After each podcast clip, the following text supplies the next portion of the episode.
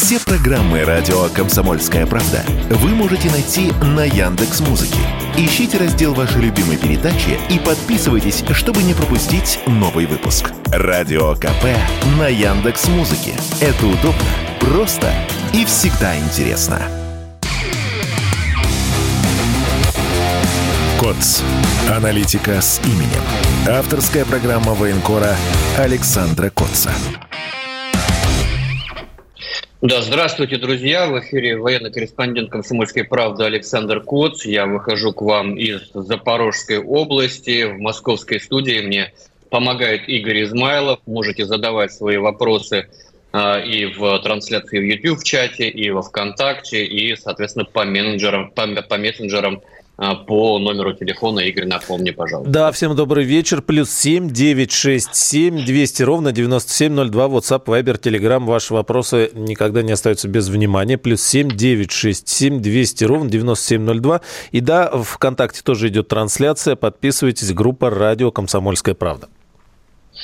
Да, ну э, я, конечно, хотел бы в первую очередь рассказать э, о том, что происходит на Запорожском фронте, поскольку, поскольку я переместился сюда из Луганской Народной Республики, но, конечно, э, в начале программы мы не можем обойти вниманием ЧП, теракт, как угодно можно назвать то, что произошло в Москве, атака на Кремль, Сенатский дворец, два беспилотника с разницей в 16 минут долетели до сердце России, взорвались, там непонятно по съемке, один вроде попал в купол, другой то ли сам сработал, взорвался, то ли его чем-то а, сбили, но эта информация уже вторична. Главное, что противник нанес по Российской Федерации очень серьезный имиджевый удар, и мне с одной стороны, не хочется преуменьшать значение этого удара и говорить о том, что ничего страшного не произошло, это все ерунда, это никак не повлияет на ход войны. С другой стороны, мне не хотелось бы и преувеличивать значение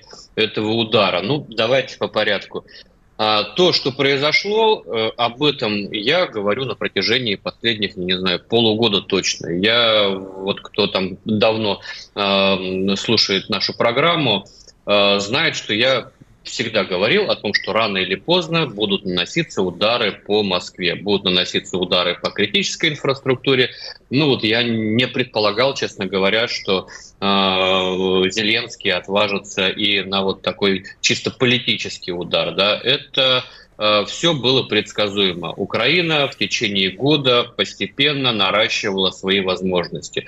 А уже перестали быть удивительными удары по приграничным областям. Брянская, Белгородская, Курская. То есть это уже такая рутина э, новостной повестки. И жители этих регионов, как бы это страшно не звучало, но начинают привыкать да, к этим ударам. Хотя к войне, когда человек при, привыкает к войне, это, наверное, наверное самое а, страшное, что а, может быть в психологии.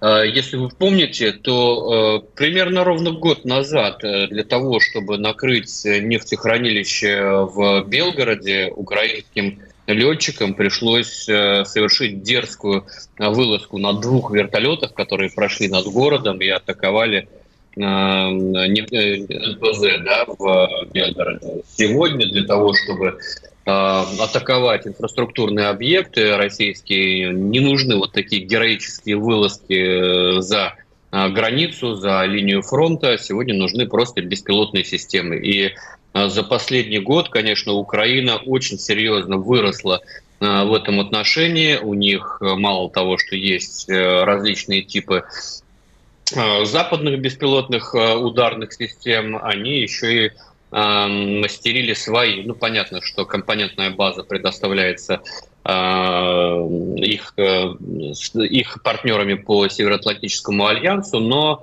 э, все-таки свои мозги у них работают, и вот эти дроны, которые способны у них летать на, 7, на 700 и 900 километров, рано или поздно должны были долететь до Москвы. Сколько у нас было предпосылок, да, сколько было сигнальчиков, и падающие дроны в Серпухове, и падающие дроны под Коломной – ну, собственно, вот теперь мы получили то, что получили в Кремле. Да, это, ну, для меня лично это оплеуха.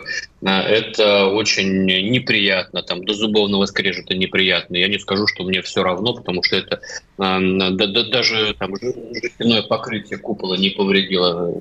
Там оно и не должно было повредить жестяной купол, просто продемонстрировали, что могут. Да. При этом посыпать голову пеплом, ну, тоже, наверное, как-то странно, потому что потому что ну, надо делать выводы. Вот у нас с выводами а, как-то не очень хорошо, когда мы говорим о своих каких-то промахах и а, что, какие выводы из этого мы делаем. Мы, ну, вот я, честно говоря, понять не могу. А, я знаю примерно, как сегодня обеспечена безопасность Кремля. Там экстраординарные меры предприняты, и это, конечно, не вина, там, условно говоря, Федеральной службы охраны, до которой уже долетел этот а, дрон. Понятно, что сегодняшние заявления а, американских партнеров а, Украины о том, что они не причастны а, к этой атаке, но тоже не, не стоит яйца выеденного. Для, для того, чтобы а, долететь до этой цели, а, нужны специализированные карты, 3D-карты, которые Э, на которых отмечено и высоты, и препятствия, и так далее, и так далее. У Украины таких своих 3D-карт нет и быть не может. У нее нет своей спутниковой группировки. Недавно, кстати, э, Франция отказала, отказала Киеву э, в предоставлении таких 3D-карт Белоруссии, потому что Киев хотел наносить удары и по нашим расположениям в Э, в нашем в, в, в государстве союзнике нашем, да, в Беларуси, а, у них собственных таких карт нет. То есть, соответственно, структуры НАТО предоставили а, как минимум Украине а, эти карты, по которым можно лететь, наводиться на объекты, лететь э, издалека, да, и понимая, что ты конечном итоге достигнешь своей цели. И видно, что э, проб пера было много, где-то что-то не ладилось, э, там более десятков в Подмосковье э, в общей сложности было найдено э, ударных дронов с э, со взрывчаткой, да, которые не долетели. Может быть, там карта устаревшая, может, какой-то новый объект появился, может, бензина не хватило э, в дроне. Но в итоге они долетели до цели, до политической цели, это означает, что в будущем нас э, ждут э, и другие удары, уже не политические, а по нашей критической инфраструктуре, и по энергосистемам, и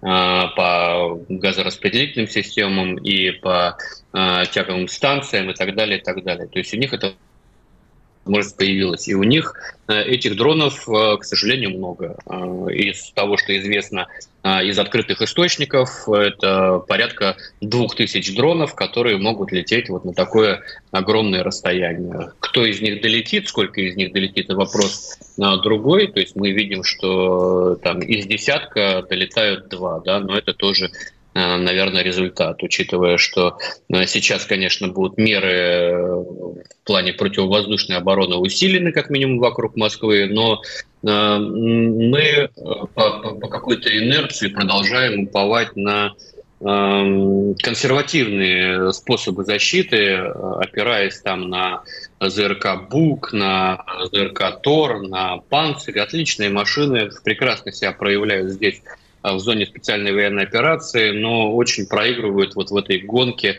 э, между боеприпасом и броней. Боеприпас э, современный, дешевый э, выигрывает, и здесь надо все-таки искать какие-то другие методы защиты.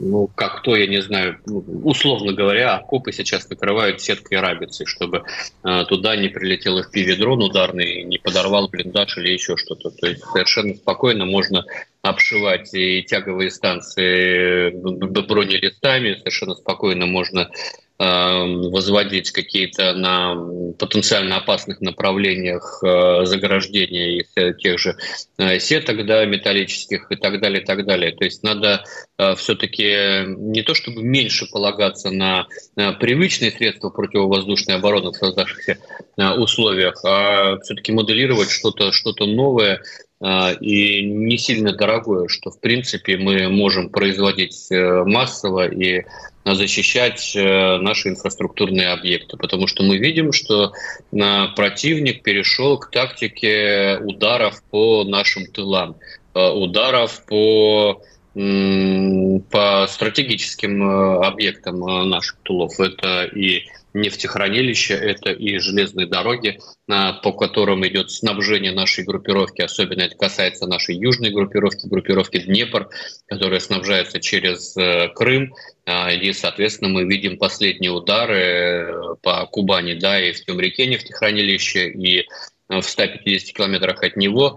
Не так давно было атаковано тоже Э, склад с э, горюче-смазочными материалами. То есть э, это, это все элементы подготовки к контрнаступлению, которое должно начаться вот-вот. А то, что он начнется, вот я лично нисколько не сомневаюсь. И выбор, выбор целей Украины для ударов вот этими дешевыми ударными беспилотниками, он говорит о том, что ВСУ пытается, с одной стороны, нарушить логистику нашу, лишить нас а, быстрого плеча подвоза а, и боеприпасов, и э, топлива.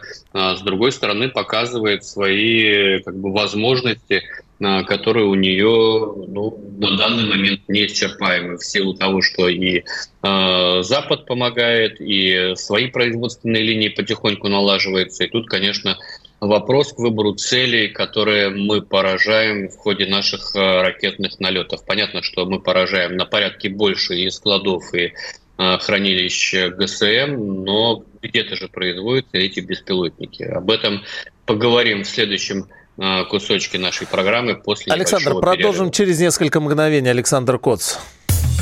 Думаете, понедельник день тяжелый? А как же пятница? Нашим ведущим некогда думать о выходных.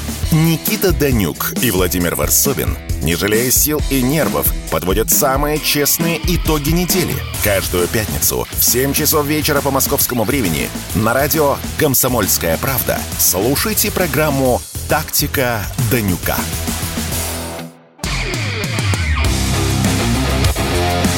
КОЦ. Аналитика с именем. Авторская программа военкора Александра Котца. По поводу реакции, да, Александр э, Коц э, в эфире. Саш, по поводу реакции, ты тоже видел в соцсетях, люди как-то разделились. Одни э, негодуют по поводу того, что ну как же такая эмоциональная составляющая, мы должны ответить, чтобы неповадно было, и где, и когда, и наконец другие говорят, что ну это было вот как и ты, это было предсказуемо, было, в общем, понятно, они вооружаются и так далее. А как, какой должна быть реакция? Она должна быть видимой, то есть э, что-то мы должны произвести, понятно, что продумать не в ущерб себе и так далее, но э, что-то сделать надо. Или, в принципе, смысла никакого нет, надо дальше действовать в рамках э, специальной военной операции, цель победа, ну и что здесь сейчас вот э, эмоционально, какой смысл реагировать? Ну да, не, да неприятно. Ну, видимая часть, конечно, должна быть, потому что все-таки общество должно понимать, что государство может себя защищать, и государство может отвечать на, на такие дерзкие вызовы.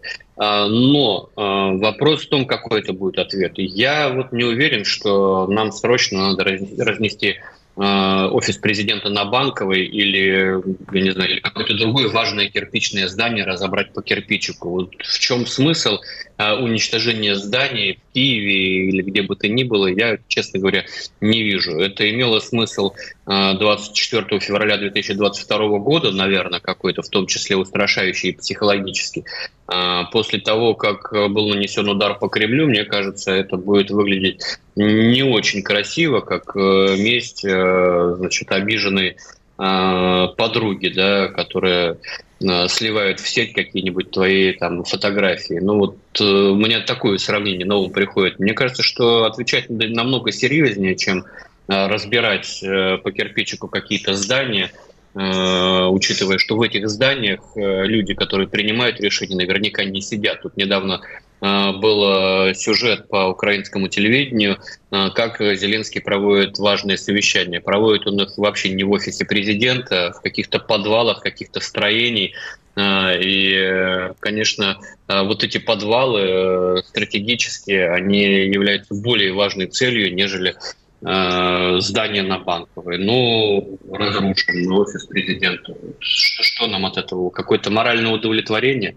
Ну, у меня не будет никакого морального удовлетворения. У меня будет моральное удовлетворение, когда э, я буду понимать, что за э, боссами силовой машины Украины идет такая же охота, как она шла во время нашей кавказской кампании за главарями бандформирований, да, международных террористов. И э, когда мы там э, публиковали новости о том, как уничтожен Хатап или уничтожен Басаев или уничтожен э, очередной, э, в кавычках, президент Ичкерии, э, это, это был результат, да, это нормальный результат. Здесь мы почему-то продолжаем э, играть в какое-то рыцарство, как было заявлено, это покушение на российского президента. Ну, мне кажется, с этого момента уж точно а, президент Украины должен считаться легальной целью. Глава а, Главного управления разведки Минобороны Украины должен считаться легальной целью. Глава а, СБУ – это легальная цель.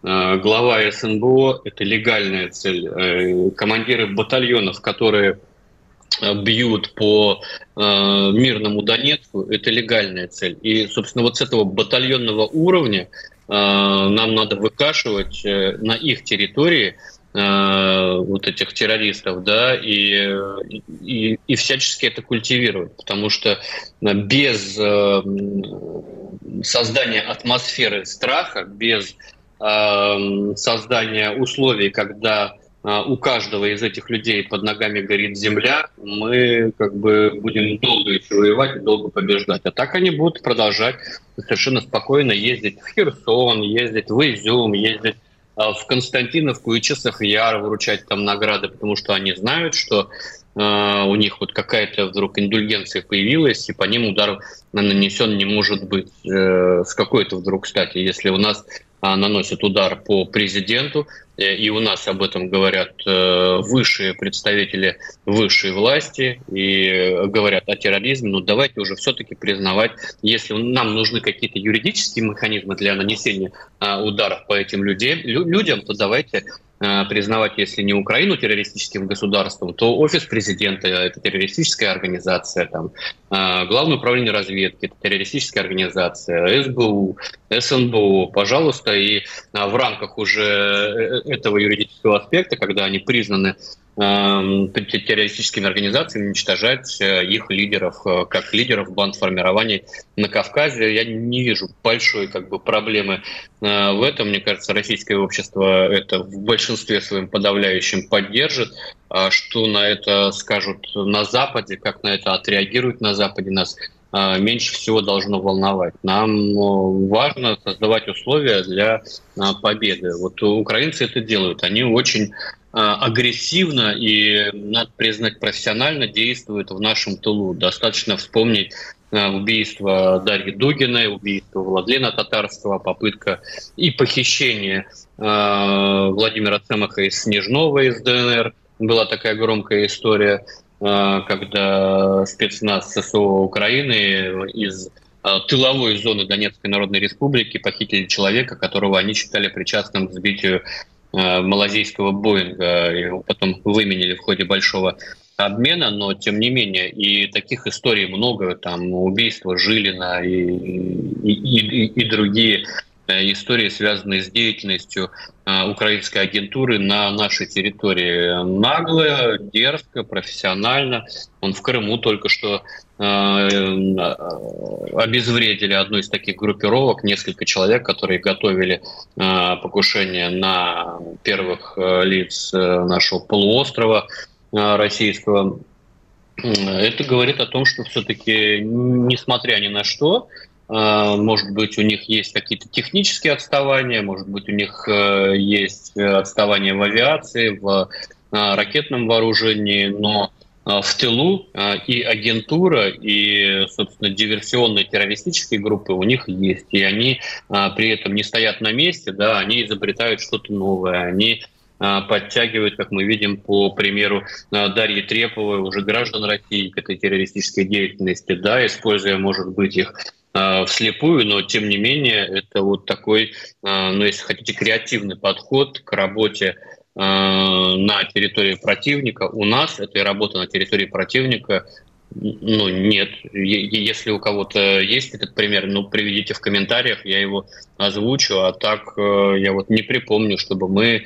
Да, при ДНР это было, там в Мариуполе кого-то уничтожили, но вот так, чтобы российская разведка, российские ГРУ, а, российские диверсанты э, действовали в тылу врага, я этого не припомню. Если мы будем там проводить параллели с Великой Отечественной войной, все-таки у нас были и партизаны, у нас были и диверсанты, которых забрасывали в тыл врага без работы в тылу, э, тоже сложно ковать эту победу. Опять же, это к извечному вопросу, а, а, почему мы не, не уничтожаем мосты и прочие логистические цепочки. Опять же, этим могли бы заниматься диверсионные группы, работающие в тылу. Но вот у нас этой работы нет. Агентурная работа а, есть, судя по, по а, тем объектам, которые мы уничтожаем. Я вот за последние несколько дней мне присылали разные кадры, и Гуляй-Поле, и Береслав э, Херсонской области, и острова Херсонской области, где наша авиация планирующими боеприпасами работает настолько точно, да, поражая. Но видно, что важные объекты по детонации видно, что не просто так в молоко туда запустили, значит, кто-то все-таки эту информацию добыл, а учитывая, что у нас к сожалению, из разведки э, в основном есть только разведка боем. Я предполагаю, что это были агентурные данные. Агенты у нас все-таки какие-то есть, да. Но а китайская, кстати, спутниковая группировка не, не подключилась с помощью? Время-то прошло уже, как э, это обсуждалось. Вот не могу сказать, не, не ставил меня никто в... Интересно, да. да ну, ну да, интересно, потому что Китай все-таки показывает э, некое комплементарное отношение больше к нам, нежели к режиму Зеленского, потому что режим Зеленского непредсказуемый, и э, китайцы всегда исторически как бы не, не, не любят иметь дело с чем-то непредсказуемым. У нас э, линия поведения все-таки более предсказуемая. Вот, так что... Саша, а как быть с тем, что за атакой на Кремль стоит Вашингтон? Ну, понятно, да, уничтожать Зеленского, уничтожать Буданова и всех террористов, о которых пора говорить с оговоркой, да, что признаны в России террористами, экстремистами и так далее. А как быть с тем, что за атакой стоит Вашингтон?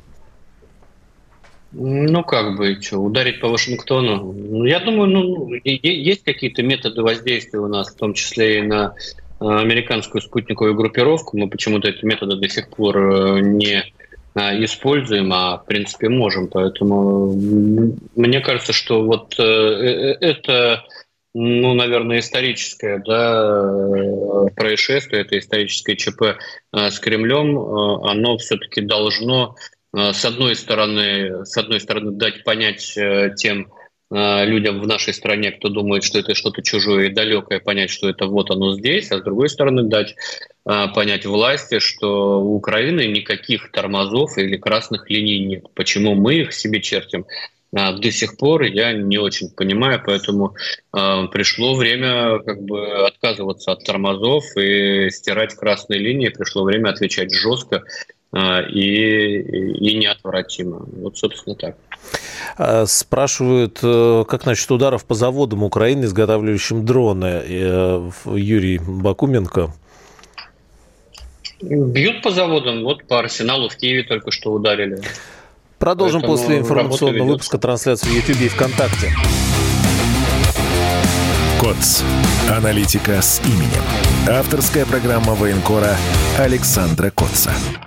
Возвращаюсь в студию. Я Александр Коц. Выхожу на связь из Запорожья. В московской студии мне помогает Игорь Измайлов. Свои вопросы можете задавать и трансляции YouTube э, в чате, и во ВКонтакте, и в мессенджерах по телефонам, Игорь. Да, плюс семь девять шесть семь двести ровно девяносто семь ноль два. Группа ВКонтакте, там тоже трансляция. Обязательно подписывайтесь. Радио «Комсомольская правда».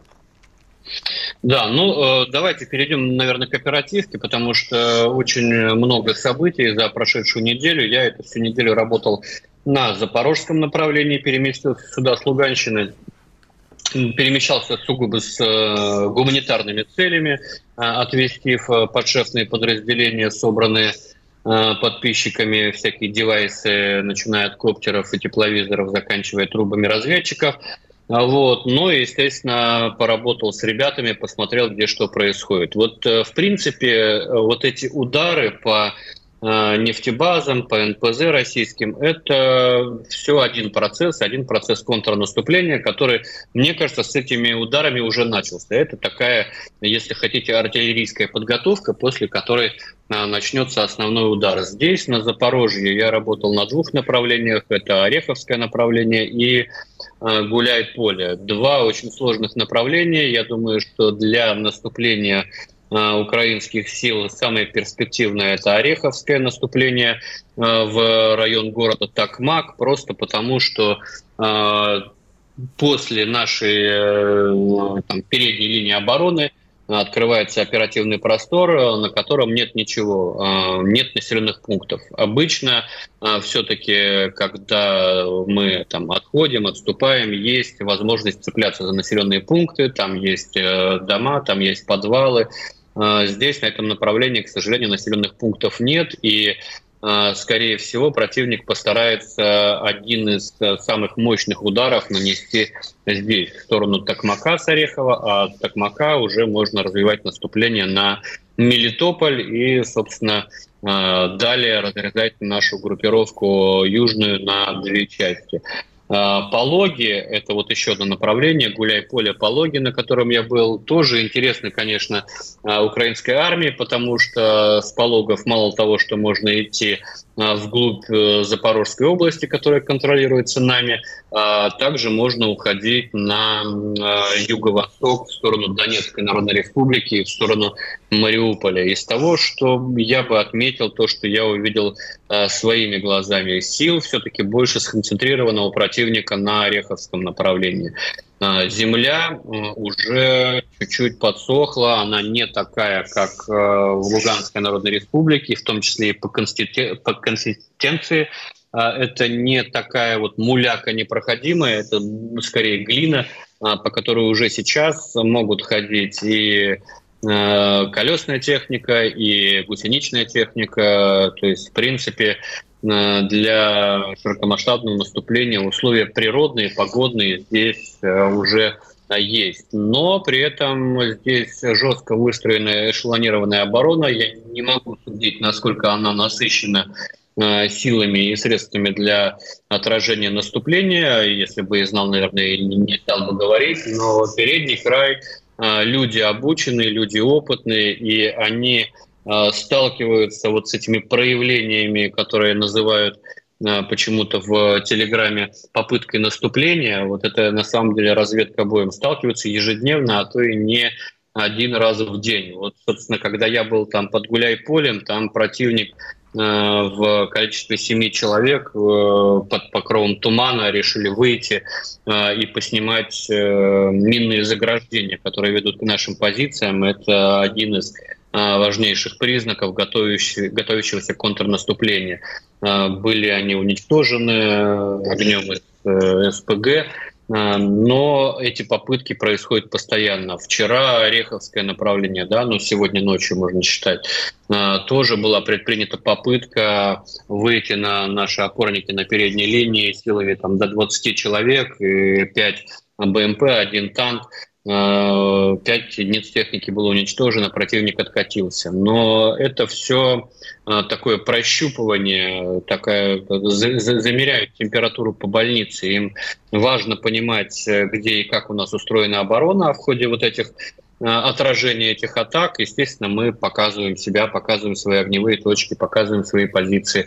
Они это все фиксируют. И им важно понимать, э, как э, быстро и откуда проходят команды. Да, им важно а, вскрывать командные пункты, потому что а, в основном отражать э, это нападение, понятно, будет передняя линия, будет противотанковые подразделения с турами, но основное это артиллерия. За артиллерией гоняться можно устать. Важно попытаться внести раздрай в управление войсками, и вот это они сейчас пытаются делать, пытаются бить по а, пунктом управления в зоне СВО. То есть есть э, политический удар по э, Сенатскому дворцу в Кремле, который э, никакого, никакой тактической да, значимости не несет, а есть удары по пунктам управления в зоне СВО, которые, конечно, нас не могут не беспокоить, и они идут постоянно, эти удары. Не скажу, что всегда в цель.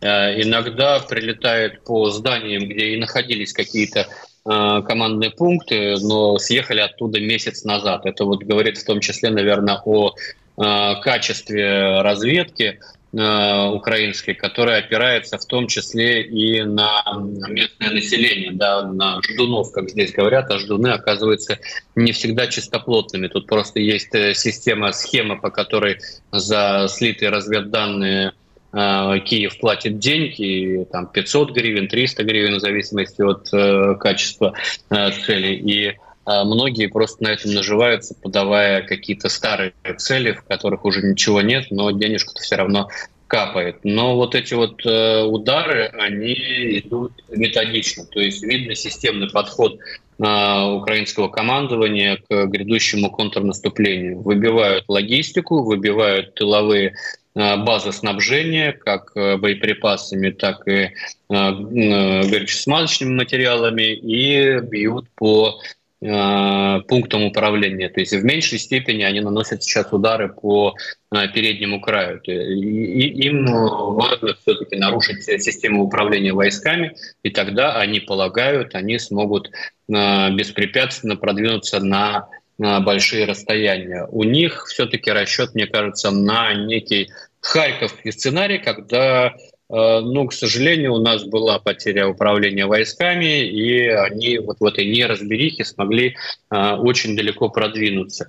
Э, здесь они рассчитывают примерно на такой же сценарий, когда при отсутствии, допустим, связи с командованием, при отсутствии понимания окружающей обстановки, наши подразделения просто начнут отступать и сыпаться на вторую, третью линию обороны.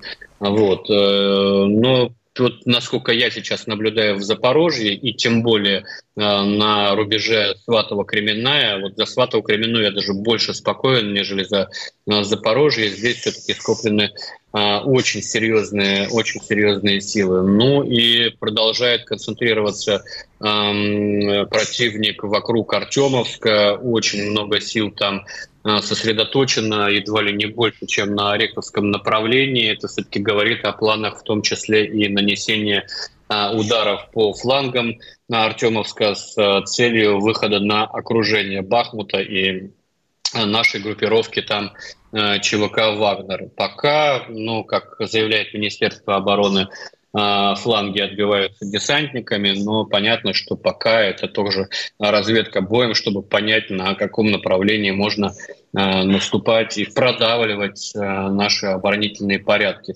Вот. И в Артемовске-то, вот если мы говорим о самом штурме города, там осталось 2,5 квадратных километра взять, то есть это уже может быть история следующей недели.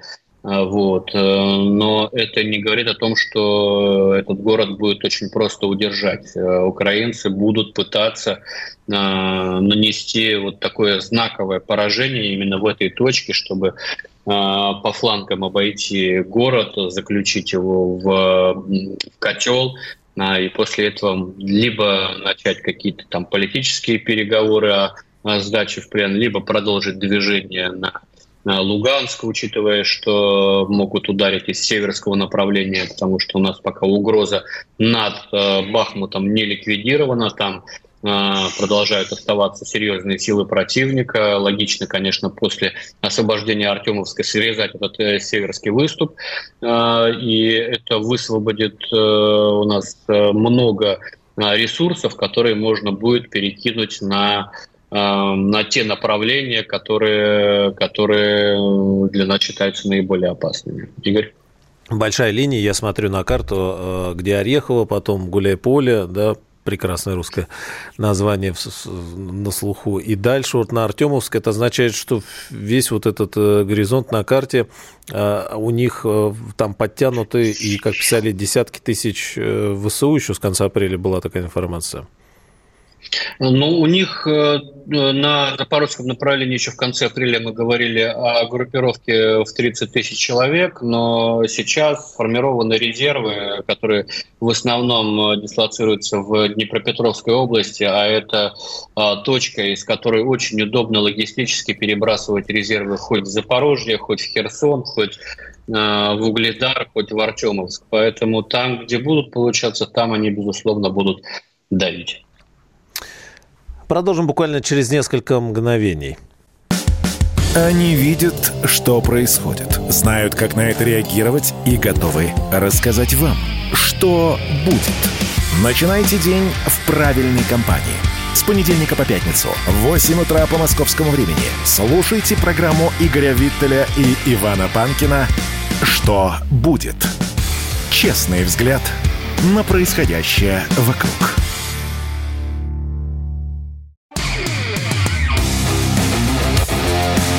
КОЦ. Аналитика с именем.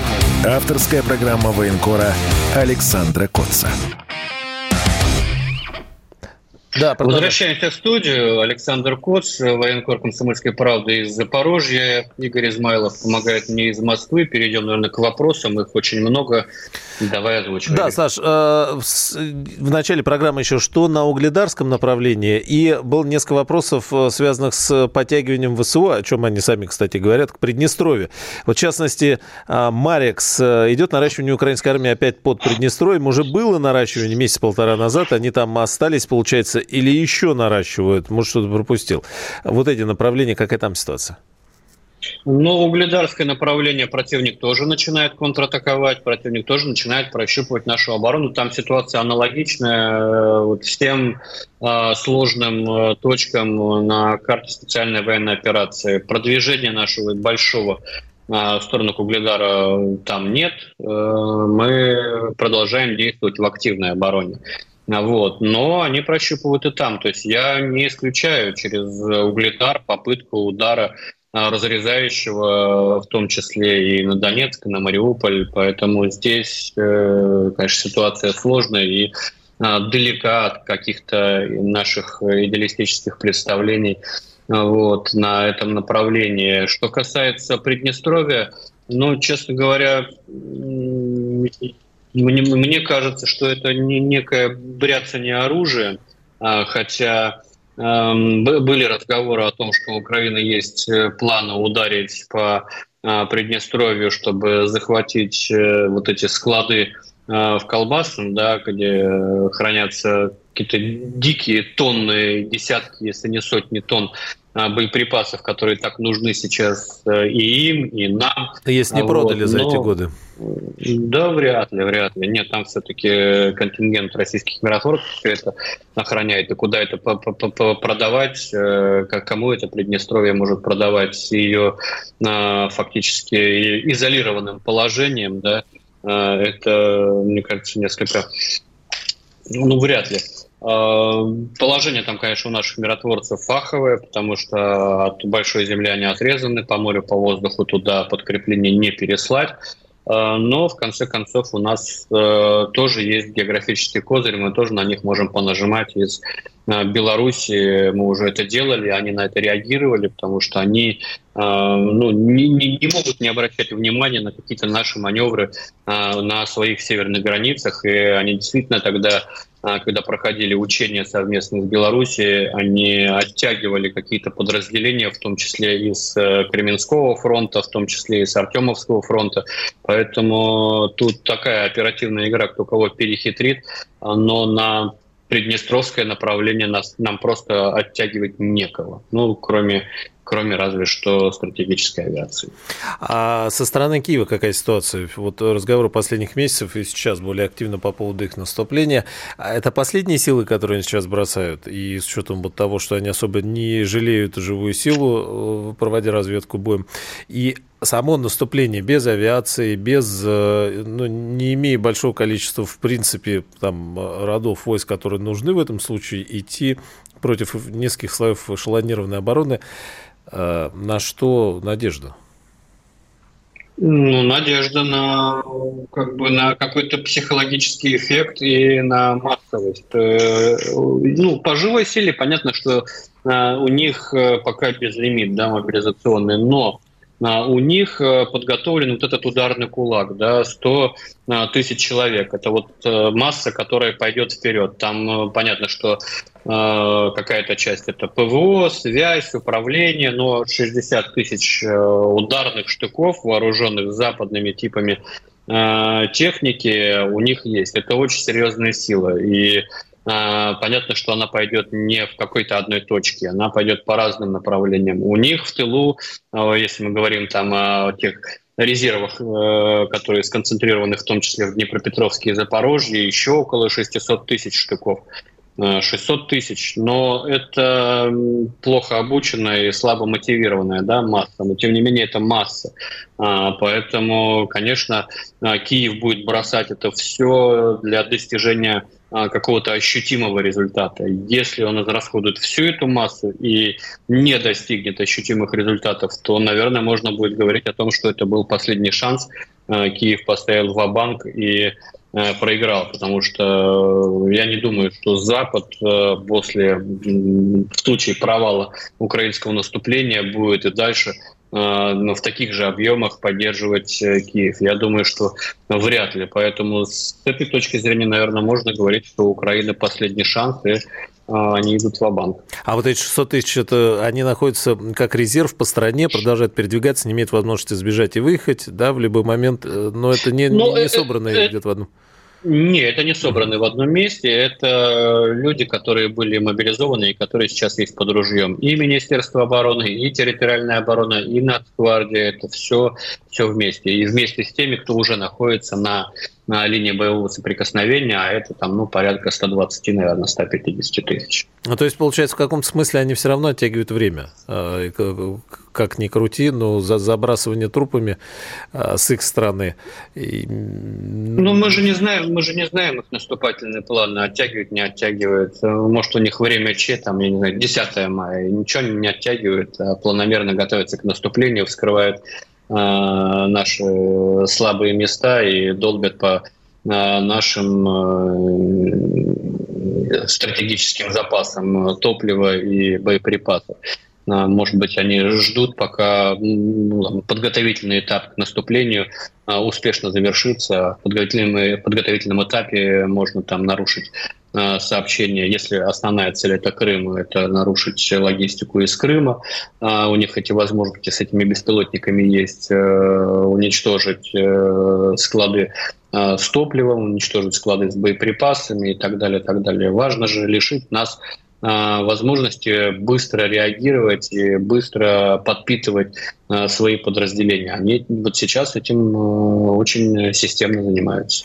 Саш, мы в преддверии 9 мая, а, во-первых, э, истории, которые разворачиваются каждый год в бывших э, наших республиках общих, в Молдавии, вот в частности, будут штрафовать на 500 долларов за ношение георгиевских лент, если это не часть наград, значит, считают, что это действующий символ военной агрессии, Прибалтика наверняка выделится, все как обычно. На твой взгляд, ну, опять, что мы можем сделать и э, как все это прекратить? С одной стороны, с другой стороны, и само 9 мая здесь у нас, вот опрос прошел, что по-прежнему э, более чем, ну, 65%, 2-3 даже больше считают День Победы самым важным праздником. В общем, день, который нас объединяет, та самая скрепа а, людей разных взглядов по-прежнему, да. Но э, вот нынешние события, нынешняя действительность, как на твой взгляд, какие коррективы носят в этом все? Может быть, в, а, в само празднование, в, в подходы к этому? Как готовиться там, вот, ну, вообще до этого ли сейчас в Запорожской области где-то находишься? Что люди говорят? Да не, готовятся, готовятся. Тут и, и, памятники Ленина открывают, и памятники героям Великой Отечественной войны. Что до других это стран, важно, которые... кстати, да, несмотря...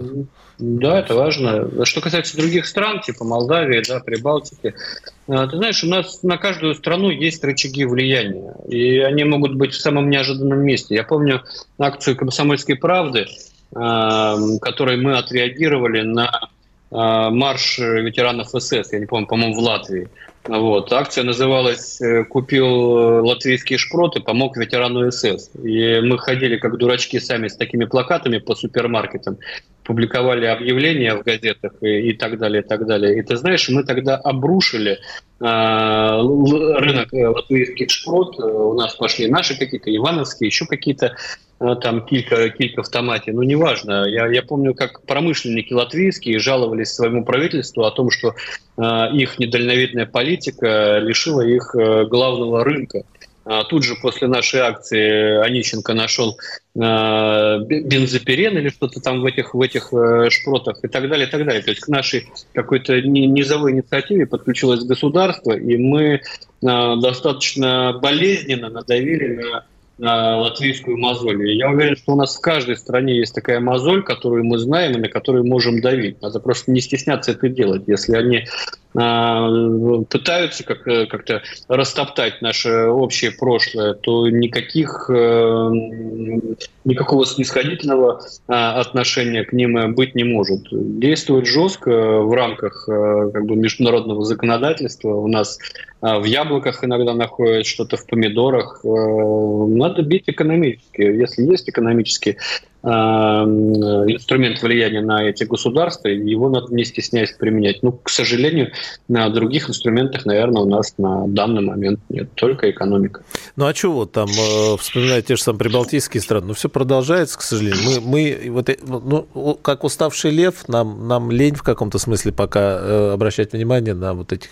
Ну вот да, надо переставать быть уставшим львом, надо переставать быть рыцарем на белом коне. Надо, как бы, если э, с тобой играет шулер, да, сидит за столом, ну, надо бить ему по рукам, э, не, не взирая там на последствия. Мы давно перешли в э, режим существования, когда нам должно быть э, совершенно плевать, что о нас подумают на Западе, что нас скажут на Западе, как это расценят в Генассамблее ООН или еще где-то, нам надо преследовать собственные суверенные интересы. И э, в преследовании этих интересов не стесняться никаких инструментов воздействия на своих геополитических противников. Спасибо, Саша. Времени, к сожалению, не остается. Всех с наступающим 9 мая. Там, кого встретишь, наш самый главный действительно праздник. Александр Коц, аналитик с именем, каждую неделю здесь. Наступающим. КОЦ. Аналитика с именем. Авторская программа военкора Александра Котца.